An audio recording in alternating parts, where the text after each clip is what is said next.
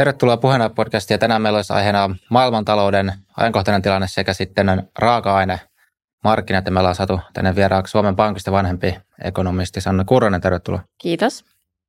Joo, tuossa vähän pohjustaakseni tätä jaksoa kattelin, että mitä tästä maailmantaloudesta on ennusteltu ja moni oli, palasin vähän tuonne alkuvuoteen, että jos peilaa nyt vähän, että mitä silloin ennustettiin, niin sitten voidaan sitä kautta päästä, että mikä se tilanne on. Eli alkuvuodesta aika paljon näkyy eri ennustelaitoksilla semmoisia kommentteja, että tämä 2023 olisi vähän tämmöinen haastavampi vuosi maailmantaloudelle. Eli mahdollisesti kasvu hyytyy ja tulee sitten ongelmia just tämän inflaation takia ja muuten. Niin miltä tämä 2023 on nyt näyttänyt tähän asti maailmantaloudessa? No vähän paremmalta ehkä kuin silloin alkuvuonna pelättiin. Et erityisesti yllättävän vahva on ollut tuo Yhdysvaltojen talous. Ja varmaan se isoin niin kuin positiivinen juttu on ollut se, että työmarkkinat on pysynyt tosi vahvoin myös Suomessa. Toki nyt on ehkä pikkasen alkaa olla hapertumisen merkkejä, mutta pääasiassa niin kuin maailmalla työllisyystilanne on ollut niin hyvä ja, ja palkat kuitenkin sitten lähtenyt vihdoin nousee kohtalaista vauhtia myös reaalisesti, niin, niin se on niin ylläpitänyt sitä pikkasen parempaa kasvua kuin mitä ehkä alkuvuonna vielä pelättiin. Onko tuo Yhdysvaltojen talouden odotettu parempi meno sitten, niin löytyykö siihen vielä jotain tarkentavia tekijöitä, että mistä se on johtunut?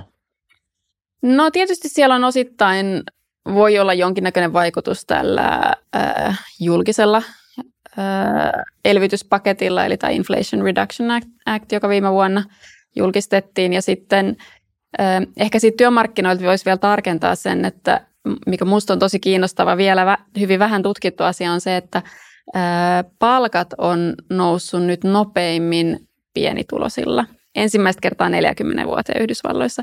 Eli pienitulosten reaalipalkat on jopa koko ajan niin kuin pysynyt positiivisessa kehityksessä ja sitä kautta niin se voisi olla sellainen yksi tekijä, mikä tuo sitten sitä, kun pienituloiset on niitä, jotka yleensä käyttää kaikki, kaikki saamansa rahat eikä laita säästöön, niin on tuonut siihen talouteen sellaista dynamiikkaa. Kiihdyttänyt kulutusta siitä, siitä kautta. Niin, kulutusta ja, ja USAssa kuitenkin se yksityinen kulutus on 70 prosenttia taloudesta. Tämä on hyvä aina muistaa, että tykkään muistuttaa siitä, että siis amerikkalaiset kotitaloudet vastaa yksinään noin 17 prosenttia koko maailman taloudesta. Eli se, mitä amerikkalaiset kuluttajat tekee, niin sillä on iso vaikutus kaikkiin. Miten sitten Eurooppa tai EU suhtautuu tuohon Yhdysvaltoihin? Että meneekö edelleen niin, että Yhdysvallat on selvä kuitenkin maailmantalouden veturi ja he, heidän niin kuin meno sitten vaikuttaa hyvästi myös Eurooppaan? No kyllä, joo. Eli äh, Euroopassa taas, no sanotaan, että siinä mielessä ehkä positiivista, että, että semmoinen pahin, äh, pahimmat skenaariot äh, vältettiin, jos mietitään tuota äh, maakaasuhinnan nousua ja mitä silloin jotkut povas vielä vuosi sitten, että Saksan talous niin suurin piirtein romahtaa ja tulee miinus kolme tai miinus viisi prosenttia, että, että kyllä äh, EU-ssa ja euroalueellakin on päästy aika niin kuin pienille, että jotain pientä teknistä taantumaa ehkä jossain on ollut, mutta, mutta ei mitään merkittävää romahdusta. Mutta sitten ehkä kuitenkin USAn kanssa se toinen merkittävä, merkittävä talous tätä nykyään, niin kyllä se on se Kiina. Ja Kiina taas nyt ei ole ollut kyllä niin vahva kuin ehkä toivottiin silloin, kun Kiina päätti avata, ää, avata taas maan koronasulkujen jälkeen niin kuin vuoden, viime vuoden vaihteessa. Eli, eli Kiinassa ei ole, ei ole kyllä oikein tullut hirveän positiivisia uutisia. Toki se kasvu on ihan ok. No, kuulostaa jopa hyvältä, jos Kiinan talous kasvaa tänne vain 5 prosenttia, mutta ei siellä oikein sellaista, siitä, siitä ei ole tullut sellaista niin globaalia kysyjää tai jollain tavalla sellaista niin kuin ajuria kasvulle. Että kyllä se Yhdysvalloista tulee. Miten muuten on Kiinan kohdalla, että kun ekonomistit seuraatte Kiinaa, niin mitä lukuja sieltä seurataan? Ja sitten kun Kiina on vähän oma maailmansa, niin onko ne, onko se niin kuin luotettavia ne kaikki tilastot, mitä sieltä tulee? Tai ku, kuinka niin kuin vahvaa semmoista epävarmuutta siinä voi olla ylipäänsä, että kuinka luotettava se data esimerkiksi on sieltä? ei ole ollenkaan luotettavaa. Eli, eli mehän Suomen Pankissakin tehdään tämmöistä varjoindikaattoria Kiinan ää, BKTstä.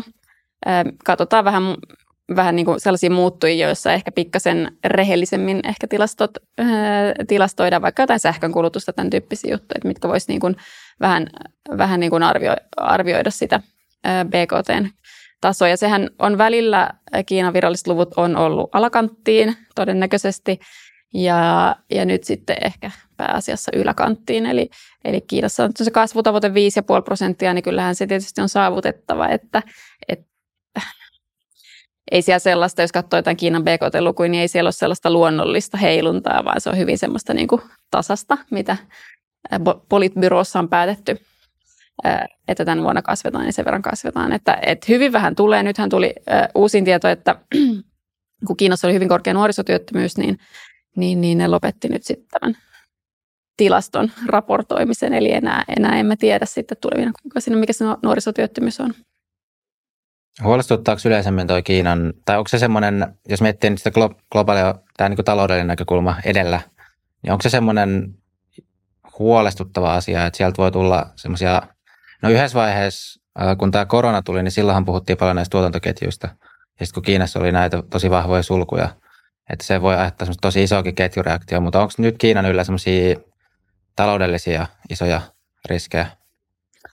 No on siellä ne samat riskit kuin aina, aina ennenkin, että ensi, ensinnäkin se äh, Kiinan yksityisen sektorin velkaantuminen, eli siellä on äh, yrityksillä paljon, äh, paljon lainoja, isojakin lainoja ja, ja sitten on tämä kiinteistösektori, mistä on, on paljon puhuttu, mutta ehkä se, että äh, leviäisikö nämä sitten joku globaaliksi, e, no okei okay, ensinnäkin, että että Kiinalla on toisaalta välineet myöskin hillitä niitä kriisejä siellä johtuen siitä, että se on niin sulkeutunut talous, eli ei ole vapaat pääomamarkkinat.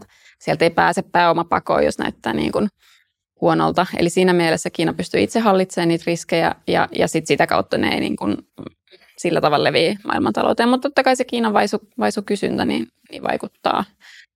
Ää, ja tietysti perinteisesti on, se on näkynyt erityisesti niin kuin raaka-aine markkinoilla juuri, kun Kiina on ollut niin iso – ää, iso kuluttaja. Mutta sehän se Kiinan mun mielestä se isoin ongelma on, että ne, tavallaan ne vanhat keinot ei enää toimi. Eli Kiinassa oli pitkään hyvin suotuisa väestökehitys, että työikäisiä, työikäisiä oli paljon ja tuli lisää ja nythän se on kääntynyt.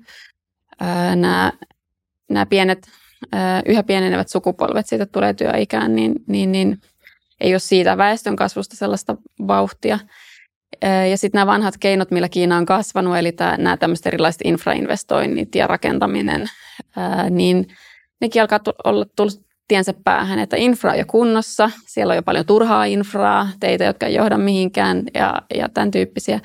Ja sitten siellä on niitä myymättömiä asuntoja ihan valtavasti, joka nyt on sitten se kiinteistösektorin ongelmien ydin. Että kyllä Kiinassa näyttää aika heikolta niin kokonaisuutena se, että, että totta kai Kiinan semmoinen huono kasvu edelleen on sitten semmoista kolme prosentin vauhtia, mutta et, et, ollaan tavallaan eri, eri mittakaavassa kuin täällä, mutta, mutta joka tapauksessa niin selvästi niin kuin hyytymään päin. Niin sanoisitko sä, että Yhdysvallat nyt tässä pelissä näyttää sitten kuitenkin aika vahvoilta, että jos nyt voi ajatella jopa, että koko 1900-luku oli semmoinen Yhdysvaltain vuosisata ja sitten ehkä jotkut on povannut, että 2000-luvulla no ehkä Kiina tai sitten muut nousevat taloudet, joku Intia tai muu. Mutta miten tämä nyt näyttää, että onko sitten kuitenkin Yhdysvallat nyt tässä vaiheessa kuoriutumassa edelleen niin kuin kaikista vahvimmaksi taloudeksi ja kasvajaksi? No toki ne kasvuvauhdit on niin vaikka tällä hetkellä Intiassa, Intiassa tosi kovia ja Kiinassakin varmaan tulee olemaan pääasiassa nopeampaa kuin Yhdysvalloissa just sen takia, kun näin on tämmöisiä kiinniottajatalouksia. Äh, mutta on se ihan mielenkiintoinen, mikä tässä niin keskustelussa on nyt muuttunut, että, että pitkään niin katsottiin, että no minä vuonna se Kiina, Kiina on niin maailman suurin talous. Äh, BKT mitattuna ja, ja niitä veikkailtiin niitä eri vuosikymmeniä näin. Ja nyt on sitten jo kääntynyt keskustelu siihen, että Kiinasta ei itse asiassa välttämättä koskaan tule maailman suurin talous. Eli ää, ennemmin sitten voisi löytyä sitten sieltä Intiasta se USAn ohittajan lopulta, mutta sekin on aika kaukana, että ää, tällä hetkellä tietysti niin kun, ei, ei sen Yhdysvaltojen osalta voi olla ihan huolet, huoletta, että kyllähän sielläkin on niin kuin ihan tämmöisiä sisäpoliittisia ongelmia ollut ää, aika, aika vakaviakin, että kyllähän tämä niin kuin, ää, kongressin valtaus, Trumpin masinoima silloin ää, pari vuotta sitten, niin oli aika, aika hurja ja, ja, ja siitä silloin niin pelättiin, että, että voiko siitä tulla joku isompikin. Onneksi ei tullut ja toivottavasti ei tuukaan, mutta että kyllähän tämä, nämä niin kuin tämmöinen polarisoituminen ja, ja sisäisesti jännitteet on Yhdysvalloissa myös aika, aika iso haaste. Että kuka tietää, mutta tällä hetkellä, tällä hetkellä näyttää siltä, että Yhdysvallat pitää johtaa se. Mutta eikö niin uusissa innovaatioissa, tämmöisessä huippukoulutuksessa Yhdysvallat on vielä niin kuin selkeä ykkönen? On ehdottomasti ja Kiinahan on yrittänyt öö, Kiinalla on pitkä strategia nimenomaan, että tästä korkean teknologian tuotteissa päästä maailman johtavaksi maaksi, mutta ei se ole kovin lähellä. Et ei se, se ei ole helppoa tietenkään, se on todella vaikeaa. Ja, ja nyt nämä Kiinan niin kuin viime vuosien politiikka ei välttämättä kyllä tule edistämään tämmöistä korkean, öö, korkean teknologian innovaatioita ja, ja kehittymistä. Siis siellä on monta tekijää, että, että Kiina sulkeutuu, öö, ei ole enää yhtä paljon liikkuvuutta niin kuin, öö, yri, että kiinalaiset ei mene yhtä ahkerasti opiskelemaan, Kiinaan ei tule yhtä paljon ulkomaisia työntekijöitä, jotka toisivat sitä uutta tietotaitoa. Kiinaan ei enää tehdä ulkomaisia suoria investointeja juurikaan. Sitten se kotimainen sääntely niin tuntuu, että, että, että julkinen valta ottaa koko ajan enemmän ja enemmän yrityssektoria niin kuin tiukempaan valvontaan ja otteeseen, että sieltä saattaa niin kuin kadota sellaista dynamiikkaa, mitä siellä on ollut. on näitä Jack Maan katoaminen, tämmöisiä, että niin kuin liike-elämään tai jopa poliittiseen johtoon ulkoministeriön katoaminen, tämmöistä eh, ehkä ainakin niin kuin näyttäisi olevan lisä, lisääntyvässä määrin, niin nämä on kaikki tosi, mielestäni ei missään tapauksessa ole edellytyksiä sellaiselle korkean teknologian innovoinnille ja huippuosaamiselle. Miten sitten Eurooppa tässä palapelissä, että no, jos uutisia lukee, niin yleensä on, on enemmän sen suuntaisia, että Eurooppa tai EU niin kuin viranomaiset tappelee jotain yhdysvaltalaisia näitä megayrityksiä vastaan tai kiinalainen TikTok tulee Eurooppaan ja miten meidän pitää säännellä sitä, mutta semmoisia uutisia, että olisi eurooppalaiset yritykset sitten vaikka näissä jos puhutaan tämmöisestä uudesta teknologiasta ja muusta, niin niitä vähemmän niin kuin näkee. Niin miten sä näet Euroopan roolin tässä, että pystytäänkö me, tai onko merkkejä siitä, että Eurooppa pystyisi luomaan tämmöistä korkeat teknologiaa ja jotenkin tulee takaisin sitten tähän kilpailuun?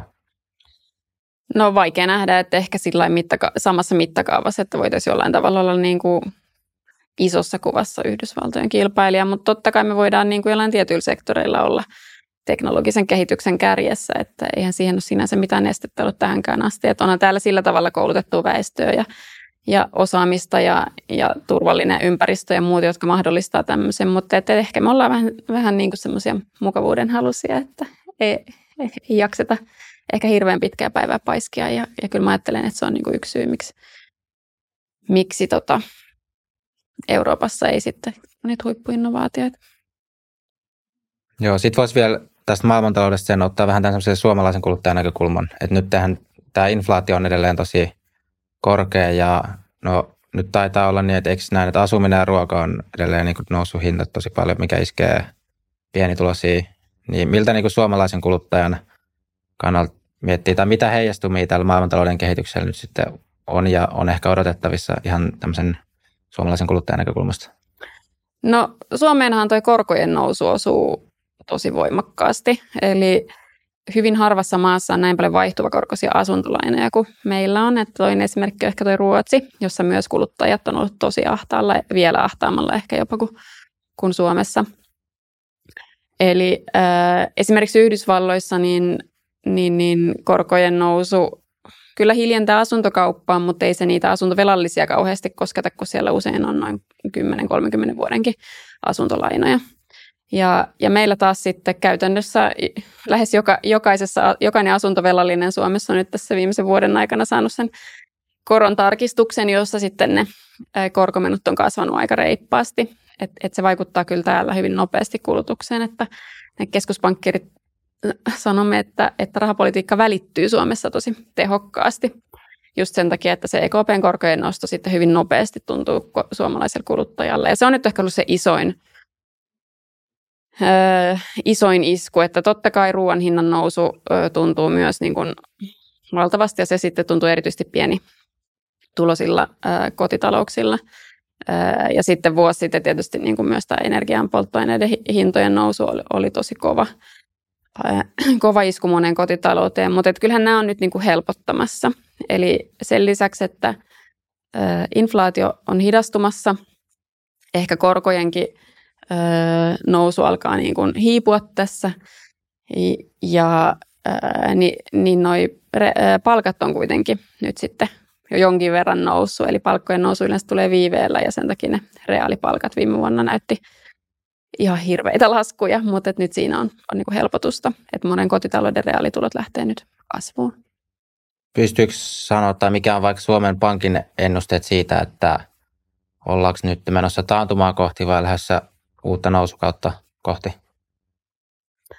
Ää, no kyllä meillä on ollut se niin kuin viimeisimmän Suomi-ennusteessa, että tämmöisen pienen taantuman kautta mentäisiin uuteen, uuteen kasvuun. Että kyllä nyt esimerkiksi rakennusalalla on, on tosi todella vaikea tilanne ja siellä varmasti se työllisyystilanne lähtee nyt aika nopeastikin heikkenemään huomattavasti, että, että tämmöisiä heikkouksia kyllä ehdottomasti on, mutta, mutta ei, ei, ei odoteta mitään isoa syvää taantumaa. Joo, sitten voisi mennä noihin raaka-aineisiin ja jos nyt, no tietenkin yksi konkreettinen tapahtuma oli tämä Venäjän hyökkäyssodan aloittaminen ja sen heijastuminen energiahintoihin ja just öljy ja näiden tuontirajoitusten kautta. Mutta jos aloittaisi ihan siitä, että mitkä raaka-aineet nyt on merkittävimpiä tässä maailmantaloudessa ja mikä niiden semmoinen suhteellinen osuus on oikeastaan tästä koko kakusta, että kun aina puhutaan, että on tämä rahapolitiikka ja sitten on energia ja raaka-aineet, niin jos vähän hahmottelisi semmoista kokonaiskuvaa nyt alkuun, että mikä näiden raaka-aineiden osuus on? Ää, no raaka-aineista niin tietysti käytännössä fossiiliset polttoaineet on kaikkein isoin. että siellä tietysti öljy suurin, mutta, mutta myös maakaasu ja kivihiili on, on raaka-aineista varmaan tärkeimpiä. Ja ne vastaa semmoista, riippuen toki niiden hinnoista, mutta yleensä ehkä sellaista reilua 10, 10 prosenttia koko, niin kuin maailman kaupasta. Ja, ja se on samat, samaten Suomella on suuri, suuri piirtein sama, että meidän tuonnista ehkä semmoinen reilu 10 prosenttia on näitä fossiilisia polttoaineita. Ja äh, sitten tietysti viime, viime vuonna se oli varmaankin aika paljon isompi äh, Suomen näkökulmasta, niin viime vuonna fossiilis, fos, tai niin kuin energiassa, jos siinä taisi olla sähkö mukana, niin energiakauppa Suomessa oli noin 10 miljardia alijäämästä. Eli me annetaan niin kuin maailmalle 10 miljardia siitä, että saadaan, saadaan tänne energiaa lähinnä öljyä se on se isoin, ehdottomasti Suomessa se isoin. Öö, niin kyllä on aika merkittäviä. Sitten jos totta kai tämä öö, siirtyminen pois fossiilisista tulee olemaan hidas prosessi, mutta kyllähän tämä on aika iso muutos, jos mietitään Suomen ulkomaankauppaa vaikka, että jos me päästäisiin tästä 10 miljardin potista eroon, mikä me annetaan ulkomaille ja voitaisiin sillä rahalla sitten tuoda jotain muuta, kun me siirrytään enemmän omavaraiseksi energiassa sähköistymisen myötä. Että et on, nämä, nämä on tosi isoja, isoja juttuja tämmöiselle energian tuojamaalle ja totta kai toisaalta energian viejille, niin, niin myös ö, joillekin maille, joillain mailla nämä fossiiliset voi kattaa viennistä 80 prosenttiakin, että, ja tietysti joku Venäjä, niin siellä raaka-aineet yhteensä on ehkä ollut 80 prosenttia, että, että suunnilleen puolet tai reilu puolet näitä fossiilisia ja sitten sen lisäksi metalleja ja, ja muita raaka-aineita. Miten Euroopan maissa, niin onko suurin osa maista samassa kategoriassa kuin Suomi, että joutuu, tai ikään kuin tuo sitä energiaa ja sitten on viejä täällä, tai niin kuin maksupuolella siitä energiasta? Kyllä, ehdottomasti, että Norja nyt sitten Euroopassa varmaan ainoa semmoinen isompi poikkeus. Että toki Hollanti on ollut energiantuottajana, mutta ne on aika, aika pitkälti sitten ehtynyt ja ne se tuotanto, mitä, mitä siellä on ollut. Miten, jos miettii Eurooppaa, niin onko se, tai pidetäänkö sitä realistisena, että sen, tai tavoittehan on se äänenlaustotavoite, että pystyttäisiin nostamaan sitä omavaraisuutta ja ää, esimerkiksi ydinvoiman tai muun kautta ja sitten vähentää näitä fossiilisten ää, tuontiin, niin näetkö sen niin realistisena, jos katsotaan nyt ta, niin kuin talousnäkökulmaa ja mikä ehkä aikataulu, että onko se, onko se kuitenkin semmoinen asia, mikä ei nyt vaikuta tässä vielä ihan, sanotaan vaikka 2020-luvulla, jos katsoo talousnäkökulmaa? No tota, mm, kyllä se on ihan, on ihan realistista niin kuin ainakin hyvin voimakkaasti vähentää näiden fossiilisten tuontia.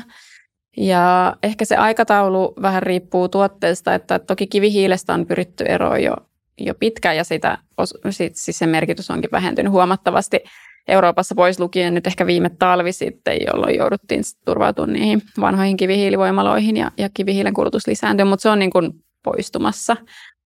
Ja IEAn kansainvälisen energiajärjestön arvion mukaan niin se tulee globaalisti jo ihan lähivuosina kääntyä laskuun kivihiilen kulutus. No sitten Maakaasua tarvitaan paljon pidempään, mutta siinäkin IEA arvioi, että se olisi jo tämän vuosikymmenen lopulla niin kuin tasaantuisi se maakaasun kysyntä ja jäisi niin kuin suurin piirtein sille tasolle aika pitkäksi aikaa kyllä, mutta et, et toistaiseksi on vielä kasvanut niin, niin, että se kasvu loppuisi. Ja sitten öljy, niin oikeastaan nyt viime vuoden ennusteessa eka kertaa IEA arvioi, että, tai niin kuin näki sen, että öljyn kysyntäkin kääntyisi laskuun globaalisti 2030-luvun puolivälissä ehkä. Eli reilun kymmenen vuoden päästä, niin lähinnä liikenteen sähköistymisen myötä. Eli, eli kyllä tämä siirtymä, siirtyminen sähköautoihin niin näyttää kuitenkin tapahtuvan. Siinä totta kai menee tosi kauan aikaa, että se autokanta saadaan muuttumaan kokonaan tai lähes kokonaan sähköön, mutta, mutta et kyllähän uusista autoista sitten todennäköisesti aika pian suurin osa on, on sähköautoja. Että, et erityisesti se liikenteen sähköistyminen tulee sitten vähentää sitä öljyn kysyntää. Vaikka tuossa öljyssä, niin onko nämä nyt ensimmäisiä kertoja, kun oikeasti ennustetaan realistisesti näitä, vai onko nämä semmoisia, että on aikaisemminkin jo ennustettu, mutta sitten niin lykkääntynyt eteenpäin? Vai? No itse asiassa nyt niitä esimerkiksi just siirrettiin niin kuin lähemmäs, mutta, mutta muistaakseni toi öljy oli sellainen, että, että se oli nyt eka kertaa niin kuin arvioitiin, että se kääntyy, että se kääntyy laskuun. Ja tota, osalta, osaltaan nyt tietysti varmaan tämä tämä tota Venäjän hyökkäyssota tulee vauhdittaa Euroopan osalta tätä siirtymistä pois fossiilisista, että tavallaan on, on niin pakkokin, että, että jos nämä, ää, erityisesti nyt maakaasun osalta, että se maa, maakaasu ei ollutkaan varma ja turvallinen vaihtoehto, niin, niin etsitään sitä aktiivisemmin muita, muita keinoja. Mitä yleisesti voisi niin kuin kansantaloudesta sanoa, että jos on aluksi just sen tyyppinen tilanne, että on iso energian tuoja ja maksaa vaikka nyt, olkoon se sitten vaikka joku 10 miljardia tai muuta siitä energiasta. Ja sitten jos pääsee siirtymään sellaiseen tilanteeseen, että tämä ei olekaan enää energiatuoja ja sitten ikään kuin tämä maksurasitus poistuu, niin mitä yleisesti voi sanoa, että mitä se tekee kansantaloudelle semmoinen siirtymä? No, se on, tietysti, se on tietysti mielenkiintoista nähdä, että mitä siinä tapahtuu. Eli meillähän on pääasiassa ollut niin kuin, Suomella vaihtotase alijäämäinen viime aikoina, eli, eli me velkaannutaan ulkomaille just osittain tämän ää, kauppataseenkin ää, kautta. Eli on mahdollista totta kai, että, että siinä tämä velkaantuminen ulkomaille päättyy, ää, mutta todennäköisesti mä uskoisin kuitenkin, että, että me varmaan sitten tuodaan ulkomailta muita, ainakin osalla siitä potista, niin tuodaan sitten muita tuotteita, jotka sitten voi olla mm, jotain korkeamman jalostusasteen kulutustuotteita vaikka. Et, et, et, talous on ihan hirveän, mä oikeastaan musta tuntuu, että me aina aliarvioidaan sitä dynamiikkaa, mikä siihen liittyy, että lopulta tämmöinen niin pitkän aikavälin pitkällä aikavälillä tapahtuma siirtymä pois fossiilisista, niin sitä ei tavallaan niin kuin sit lopulta oikeastaan huomaa, että se menee niin luontevasti, että, että kaikki, kaikki talouden toimijat vaan, vaan niin kuin kohdistaa resurssinsa sitten jonnekin muualle, jos ei tarvitse enää sitä, sitä öljyä ostaa. Mutta ehkä nyt tietysti voisi ajatella tälle yksinkertaisesti, että tässä alkuvaiheessa niin sen sijaan, että ostetaan sitä öljyä, niin ostetaan niitä kalliimpia, pikka, toistaiseksi ainakin vielä jonkin verran kalliimpia sähköautoja, sitten enemmän käytetään enemmän niiden tuontiin rahaa. Joo, mä en muista, oliko se sun blogi vai jonkun muun kirjoitus, mutta siinä oli just tämä tuotu esim. just näistä vaihtotaseista, että esimerkiksi, että Yhdysvallatkin on niin kuin rajusti alijäämäinen, mutta että siellä se on ikään kuin, että siellä se on etu, tai he on pystynyt hyödyntämään sitä, mutta sitten kehittyvissä maissa, jos on tosi alijäämäinen vaihtotase, niin se on taas monesti sitten negatiivinen asia sen kansantaloudelle, niin jos osaako tätä dynamiikkaa avata, miksi näin? No joo, siis se toinen puoli siinä, että jos, jos vaihtotase on alijäämäinen niin on se, että, että velkaannutaan ulkomaille. Ja Yhdysvalloille se ei ole mikään ongelma, koska kyllä niin kuin dollareihin löytyy aina sijoittajia. Ja ei se nyt sinänsä Suomellekaan ole, ole tässä mittakaavassa mikään ongelma, mutta joillekin kehittyville talouksille niin se voi olla, olla hyvinkin iso ongelma siinä mielessä, jos heillä on iso, äh, isot velat ulkomaille ja sitten tulee vaikka jonkinnäköinen kriisi tai epävarmuus päälle, niin ulkomaiset sijoittajat saattaa sitten vetäytyä pois siltä markkinalta – jolloin sitten, sitten siellä saattaa korot nousta ja, ja tulla jonkinnäköisiä rahoituskriisejä. Ja, ja sen takia tämmöisille vähän niin kuin hauraammille maille se on aina, aina isompi riski velkaantua voimakkaasti ulkomaille. Mutta et, et kyllähän me niin kuin, ehkä vähän liikaa Suomessakin korostetaan niin kuin vientiä, sitä viennin merkitystä, että se on jotenkin niin kuin avain onneen, että, että me saadaan viettyä tuotteita. Totta kai meidän täytyy viedä, mutta se viennin idea on oikeastaan rahoittaa se tuonti, koska se tuonti on niitä asioita, mitä me suomalaiset halutaan. Eli tuonti kertoo siitä, että, että mitä, mitä meillä ei täällä ole, mitä me halutaan niin kuin ulkomailta ostaa. Se on se arvokas osuus siitä. Ja me tarvitaan vain sitä vientiä sen takia, että me pystytään se tuonti rahoittamaan. Ja yleisesti ottaen olisi hyvä, että nämä nyt olisi niin kuin suurin piirtein tasapainossa. Että siellä ei olisi hirveätä ylijäämää eikä hirveätä alijäämää. Eli, eli sitten taas se, että jos me ei tuoda mitään, niin se tarkoittaa sitten, että me ehkä sitten niin voisi ajatella, että kuluttajat Suomessa sitten niin ylisäästää, että me liikaa, niin kuin, öö, liikaa vaan säästetään eikä, eikä hyödynnetä sitä hyvinvointipotentiaalia tavallaan, mikä on. Jep. Meneekö se muuten maailmantaloudessa sillä että jos laskisi kaikkien maiden nämä vaihtotaseet, niin se summa olisi nolla? Joo. Menee? Joo. Eli äh, n- nyt siis se, että kun Yhdysvallat, Yhdysvalloilla on voimakas vaihtotase alijäämä, niin se ylijäämähän on perinteisesti ollut Kiinassa. Ja, ja tota, kiinalaiset on säästänyt hyvin paljon, just juurikin osittain johtuen siitä, että siellä ei ole, vaikka kiinalaiset, kiinalaisten täytyy itse säästää omia eläkepäiviä varten, kun siellä ei ole mitään kunnollista eläkejärjestelmää. Öö, ja sitten ehkä on mennyt just, tai siis pitkään on ollut tällaista, että Kiinan, Kiinassa on puhuttu, että Kiina, Kiinassa täytyisi nimenomaan saada se kulutus liikkeelle, että se Kiinan kulutussektori on se, joka tavallaan on siinä taloudessa jäljessä ja estää sitä niin kuin talouden vauhtia, että kiinalaiset ei uskalla kuluttaa, vaan ne vaan säästää. Ja sitten ne rahat, säästetyt rahat on, on sitten siellä USA-velkakirjoissa osin. Ö, onko siinä mitään yhteyttä, että jos olisi ylijäämäinen talous, niin sitten semmoiset on keskimäärin nousevia tai päinvastoin, vai onko ne ihan, että ne ei mitenkään korreloi tämmöiset alijäämät ja ylijäämät sit siihen, että mihin suuntaan se talous on kehittymässä? No ö, ei, ei välttämättä. että et yksi iso ylijäämäinen talous tai talousalue on ollut EU ja erityisesti Saksa. Hän on ollut hyvin ylijäämäinen ää, vaihtotaseeltaan, että ää, saksalainen kuluttajahan on myös vähän samanlainen, että, että on puhuttu, että saksalaiset on liikasäästäjiä ja, ja se Saksan kulutussektori pitäisi saada liikkeelle, että EUn sisälläkin on totta kai hyvin iso epätasapaino siinä, että Saksa on ollut se, joka, jolla vaihtotase ylijäämää ja sitten Etelä-Euroopan maissa on ollut sitten taas alijäämästä ja näin ehkä niin kuin yleisesti ottaen. Se ei haittaa, jos niitä on aina silloin tällöin johonkin suuntaan, mutta että pitkän aikavälin kertymät ei välttämättä ole niin kuin hyväksi, että ne tuovat sitten semmoisia epätasapainoja jonnekin.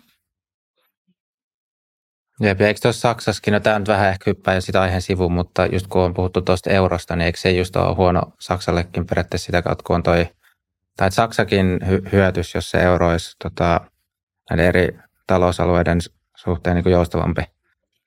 Niin, se riippuu just mistä näkökulmasta kulmasta katsoo, että eurohan on ollut käytännössä siis Saksan näkökulmasta liian heikko, eli saksalaisilla kuluttajilla ei ollut ostovoimaa ulkomaisiin tuotteisiin niin paljon kuin ehkä olisi ollut kun hyvä.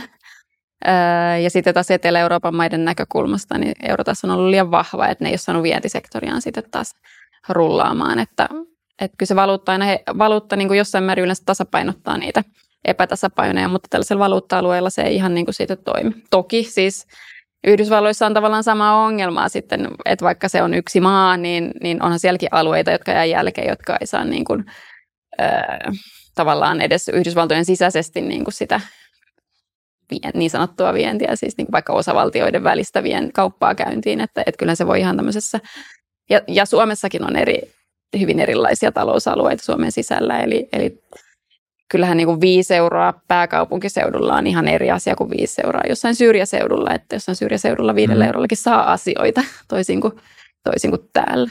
Että et onhan näistä niin kuin maan sisälläkin aina näitä. Niin vaikkapa asumista, se on varmaan mm. moni aika konkreettinen esimerkki.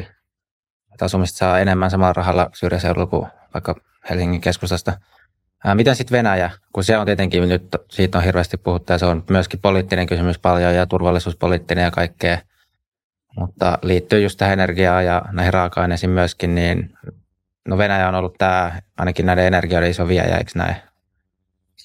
Joo, kyllä mä oon siis, tämä on nyt ihan tällaista ää, niin kuin mun, mun omaa, omaa niin kuin spekulointia, mitä mä sitten vähän niin kuin pe- peilaan Kiinaankin, mutta et, et onko tavallaan tämä Venäjän hyökkäys Ukrainaan, niin onko se just jonkinnäköinen tämmöinen viimeinen, tämmöisen energiavallan niin kuin viimeinen yritys pitää kiinni siitä niin kuin jotenkin suuruudestaan, että et näkeekö, nähdäänkö Venäjälläkin jotenkin se vääjäämätön mm, niin fossiilisten merkityksen hiipumisen aiheuttama niin Venäjän hiipuminen, siis sellainen Venäjän merkityksen katoaminen. että et nyt oli, alkoi sitten ehkä olla viimeiset hetket tavallaan niin kuin kiristää fossiilisilla ja olla jotenkin niin kuin käyttää niitä, niitä tämmöisen valtape, valtapelin nappuloina. Siis en tiedä, mutta, mutta mun mielestä mielenkiintoinen kysymys. Ja sitten just samalla tavalla siinä, niin kuin, että et, et se mua vähän huolestuttaa Kiinassa, että et onks, että jos se, talo, jos se oikeasti rupeaa niin kuin hyytymään ja näyttää siltä, että se ei, ei, se ei löydä semmoista drivea, niin tuleeko sielläkin sitten joku tämmöinen tavallaan niin kuin epätoivoinen yritys jotenkin olla suurempi kuin mitä on.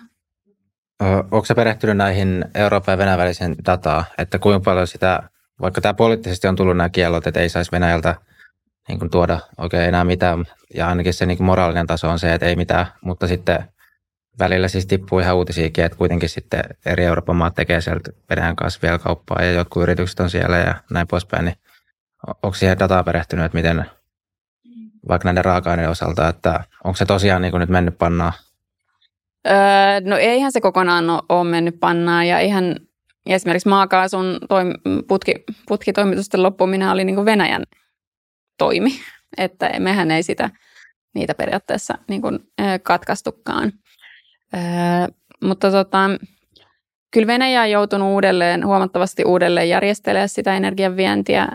Öö, maakaasun osalta mä en ole ihan viimeisiä, viimeisiä tietoja kaivannut, mutta että kyllä Venäjä joutui paljon esimerkiksi soiduttaa maakaasua sen takia, että ei niillä ollut mitään minne sitä viedä, koska ei se ole sitä niin kuin putkikaasua, niin sitä ei pysty nopeasti sitten uudelleen suuntaamaan, että täytyy, tarvitaan sitä ainakin sitten joku LNG-terminaali, mistä, missä sitä nesteytetään. Kiinaan ja Intiaan Venäjä on lisännyt öljyvientiä huomattavasti, mutta kyllä se joutuu myymään niitä alennuksella. Eli Kiina saa edelleen ehkä semmoisen noin 10 prosentin, lähes 10 prosentin alennuksen venäläisestä öljystä verrattuna mitä Kiina muuten ostaa öljyä. Eli ehkä sitä kautta niin voly, volyymit ei ole öljyssä hirveästi, hirveästi heilunut. Jonkin verran Venäjä on Venäjä vissi vähentänyt vientiä, mutta, mutta se on se, Venäjä saa jonkin verran huonomman hinnan maailmanmarkkinoilta kuin, kuin tota, mikä se maailmanmarkkinahinta on. Miten nämä maailmanmarkkinahinnat, onko ne nyt tullut takaisin sen sodan alkamisen jälkeen? Et ne, koska tämä onkin on vähän semmoinen, että mun mielestä No se, just se moraalinen taso on niin kielteinen sitä Venäjän kaikkia toimia kohta ja muuta, mutta sitten se todellisuus aina vähän tuntuu, että no se ei ole ihan, tai ne vaikka papakotteet tai muut, että ne ei nyt olekaan sitä oikeasti niin tiukkoja. Meilläkin on täällä venäläisiä yrityksiä vielä, Suomessakin toimii joitain ja niin kuin niin kuin se lista on tavallaan pitkä, niin miten, miten sitten näiden hintojen kautta, niin mit, mitä niin kuin voi sanoa siitä, että onko Venäjän talous ottanut siitä oikeasti tästä niin kuin paljon iskua? On, on, on se ottanut paljon iskua, että et tietysti BKT ei ole välttämättä tällaisessa tilanteessa paras mittari sen takia, että et itse asiassa erityisesti alkuun niin Venäjän vienti ei juurikaan mm, niin volyymimielessäkään hirveämmin supistunut. Ja sitten kun raaka-aineiden hinnat nousi, niin Venäjän viennin arvo itse kasvoi. Mutta Venäjän tuonti väheni, ja si- koska me ei enää suostuttu viemään Venäjälle tiettyjä tuotteita. Ja ö, silloin, jos vienti kasvaa tai vaikka pysyy paikalla ja tuonti vähenee, niin BKT kasvaa. Ö, ja tota, muutenkin ehkä Venäjän niin kuin sillai, sisällä se talous näyttää rullaavan ihan kohtalaisesti. Mutta se, missä se näkyy nyt, se heikkous on se, että Venäjän valtio kyllä velkaantuu tosi nopeasti. Eli sitä taloutta ylläpidetään julkisella rahalla. Ja ää, tietyllä tavalla se on monin paikoin niin kuin aika tämmöinen omavarainen, e, että esimerkiksi Venäjän viljasato erittäin hyvä tänä vuonna ja Venäjän aika omavarainen ruu, ruoan suhteen. Mutta sitten tämmöiset korkean teknologian tuotteet, niin, niin kyllä Venäjä, Venäjä niitä joutuu tuomaan, edelleen tuo varmasti erilaisia kiertoreittejä, mutta kyllä se johtaa siihen, että ne hinnat kallistuu ja, ja sitä kautta se ää, tuonnin Tästä on itse asiassa ollut puhetta, ei ole vielä katsottu sitä, että löytyisikö sitä, kun Venäjä ei julkaise ulkomaankauppalukuja enää, mutta että löytyisikö sitä jotain kautta, saisi vähän kalasteltua sitä tietoa, että mikä se Venäjän tuonnin määrä suhteessa siihen arvoon on, että, että miten paljon se arvo, tuonin arvo on sitten noussut sitä, sen takia, että Venäjä joutuu niin kuin kierrättämään jonkun Armenian tai Kasakstanin kautta sen tuonnin, että ei sitä kukaan ilmaiseksi varmasti tee. Velkaantuuko ne itselleen vai siis ulos Venäjältä? Itselleen kyllä siis koti, kotimaassa ja, ja osittain käyttää sit niitä reservejä, mitä siellä, niillä on käytössä, että, että iso osa reserveistä on toki jäädytetty niin ulkomaille, mutta ö, ei Venäjä kauheammin ainakaan ulko, ulkomaista velkaa saa. Ei mun Kiinakaan esimerkiksi, niin Venäjä nyt erityisemmin ole kiinnostunut rahoittamaan. Okei, koska sitten toi taas, että jos velkaantuu itselleen, niin mikä sen vaikutus on, että velka on kuitenkin sopimuspaperi viime kädessä? Mm, joo, no sitten käytännössähän sitten, jos öö, keskuspankki printtaa rahaa valtiolle esimerkiksi, niin, tai, tai muuten, muuten niin kuin sitä öö, kotimaista velkaa synnytetään, niin inflaationahan se sitten näkyy. Ja kyllä Venäjällä on inflaatio nyt kiihtynyt selvästi, että saa nähdä. Joo, sitten sit on tietenkin nämä OPEC-maat kanssa, kun, mitkä liittyy näihin raaka-aineisiin, niin tuossa kun sä vähän aprikoit, että ehkä Venäjällä näkeekö hetän joku viimeinen hätähuuto tästä energiasiirtymästä, mutta sitten on, on nämä jotenkin lähi maat, nämä hirveän isot siis öljyviejät, niin miten sä näet näiden ja asema. Onko nämä sitten tosi vahvasti rakentunut nimenomaan tämä fossiilisten raaka-aineiden varaa? No kyllä on, että vaikea tavallaan nähdä, että mikä siellä nyt sitten olisi se vaihtoehtoinen tuleva, tulevaisuuden kuva. Että totta kai niin öljyä kysytään niin kuin vuosikymmeniä edelleen, että, että kyllähän si, siitäkin niin kuin jotain tuloja varmasti saa hyvin pitkäänkin vielä, mutta, mutta ei sillä varmaan enää sitten semmoista niin kuin valta, valta-asemaa saavuteta, tai että se ei samalla tavalla ole sitten semmoinen vallan, vallankäytön väline kuin menneinä vuosina. Joo, no täytyy toivoa, että heillä ei sitten johda samanlaisia ratkaisuja kuin mitä Venäjällä toi. Et niin, toivottavasti. Ehkä, ehkä ei ole samanlaisia resursseja, mutta, mutta on siinä riskejä. Joo, miten sitten vielä nämä raaka-aineet, niin no tuossa on nämä fossiiliset, mutta onko muut raaka-aineet sitten niin pieniä, kun sittenhän on, no esimerkiksi kaupankäynnissä, sehän pystyt käydä, ihan yksityissijoittajakin pystyy käydä ihan niin kuin jäätävä isolla valikoimalla kaiken maailman raaka-aine, niin kuin tuotteet, kauppa ja muuta. Mutta miten sä näet, että onko se just noin kolme öljy, maakaasu ja kivihiili, vai onko sen ulkopuolella sitten vielä jotain, jolla olisi jotain maailmantaloudellista merkitystä? No totta kai nyt on näitä metall, metalleja paljon ollut esillä, johtuen siitä niitä tarvitaan esimerkiksi akkuihin, kobolttia, litiumia, tämän tyyppisiä. Niin niistä toki nyt niin kuin paljon puhutaan. Musta ehkä vähän niin kuin, ää, vähän taas aliarvioida sitä talouden dynamiikkaa, että sanotaan, että nämä, niin kuin, että nämä loppuu, nämä raaka-aineet ei riitä niin ja niin suureen määrän sähköautoja. Että kyllähän näitä niin kuin löytyy lisää sit, jos ne hinnat nousee kovin korkeaksi. Ja ensimmäinen esimerkki oli koboltti nyt jo viime vuonna, niin yhtäkkiä Indonesia alkoikin tuottaa huomattavasti aiempaa enemmän kobolttia, kun se hinta nousi ja, ja se, sitä oli niin kuin houkuttelevaa tuottaa. Että kyllä mä uskon, että, että niissä niin kuin, ää, niitä sinänsä riittää ja ää, esimerkiksi Teslahan tekee jo kobolttivapaita akkuja, koska koboltti on niin kallista ja epäeettistä ja muuta, niin se sitten taas antaa yrityksille kannustimet kehittää erilaista teknologiaa ja et kyllähän näistä niin kun voi tulla semmoisia isoja hintapiikkejä, voi olla, että ajoittain nämä on niin kun, osa näistä maametalleista tulee Kiinasta sataprosenttisista, ainakin jalostetaan siellä, että siinä on yksi tämmöinen riski, että Kiina pystyy käyttämään näitä jonkinnäköisenä vallankäytön välineenä jälleen näitä, näitä tärkeitä metalleja. Ja, ja siihen toki Yhdysvallat ja EUkin nyt niin kuin pähkäilee, pähkäilee keinoja siihen varautua. Mutta et, et kyllä niistä voi tulla sellaisia tietynlaisia, niin kuin, ää, ainakin joksikin aikaa semmoisia isoja ää, no, niin kuin ta- maailmantaloudelle hyvinkin merkittäviä ää, tekijöitä. Sitten oli yksi, mikä mulla tuli vastaan tässä, kun lukin niistä uutisista, kun oli Nigerissä oli tämä vallankaappaus, niin Niger oli ilmeisesti maailman seitsemänneksi suuri uraniumi tuottaja ja sitten Nigeria oli vielä iso uraniumi vielä niin kuin Ranskaa, johon heillä on muutenkin historialliset suhteet, niin sitten taas uraniumi on tässä ydinvoimassa tärkeä. Niin, mutta se sitten maailmankaupassa sitten kuitenkin uraniumi taitaa olla vähän pienempi? No se on, se on sille hyvin pieni, jos mä katsoin sitä Suomenkin energiapalettia, että vaikka me tuodaan uraania, niin itse sen arvo on tosi, se on tosi ihan niin mitättömän pieni verrattuna öljyyn.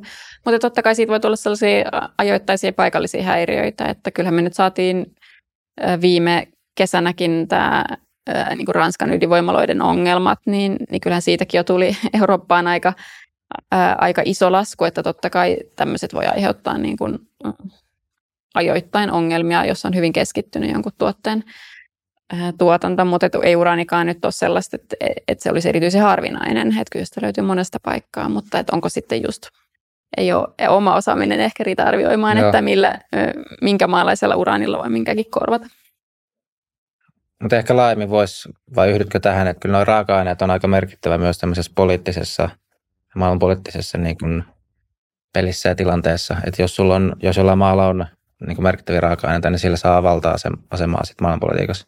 No kyllä, ja o, tota, osittainhan nyt tämä Venäjän, Venäjän hyökkäys niin kuin sen taas vahvisti, ja osittain sen seurauksena toki jo aiemmin herännyt keskustelu niin kuin Kiina-riippuvuudesta, niin on, on varmaan sellainen, mitä tullaan maailmalla, mikä, mikä tulee jatkumaan tässä pitkään, että miten, miten esimerkiksi siitä, että joissain joidenkin maametallia osalta ollaan täysin riippuvaisia Kiinasta, niin – niin miten siitä päästään eroon. Et, et kyllä siihen nyt yritetään varautua, mutta ei se ole mitään halpaa eikä kovin helppoa, että en ole ihan varma, että kuinka, kuinka hyvin se sitten niin kuin ainakaan laajassa mittakaavassa onnistuu, vai että onko järkevin keino sitten vaan pitää jonkinnäköisiä varmuusvarastoja jostain tärkeistä metalleista, mutta ehdottomasti näitä voidaan käyttää erilaiseen, erilaisiin valtataisteluihin, niin kuin on käytetty.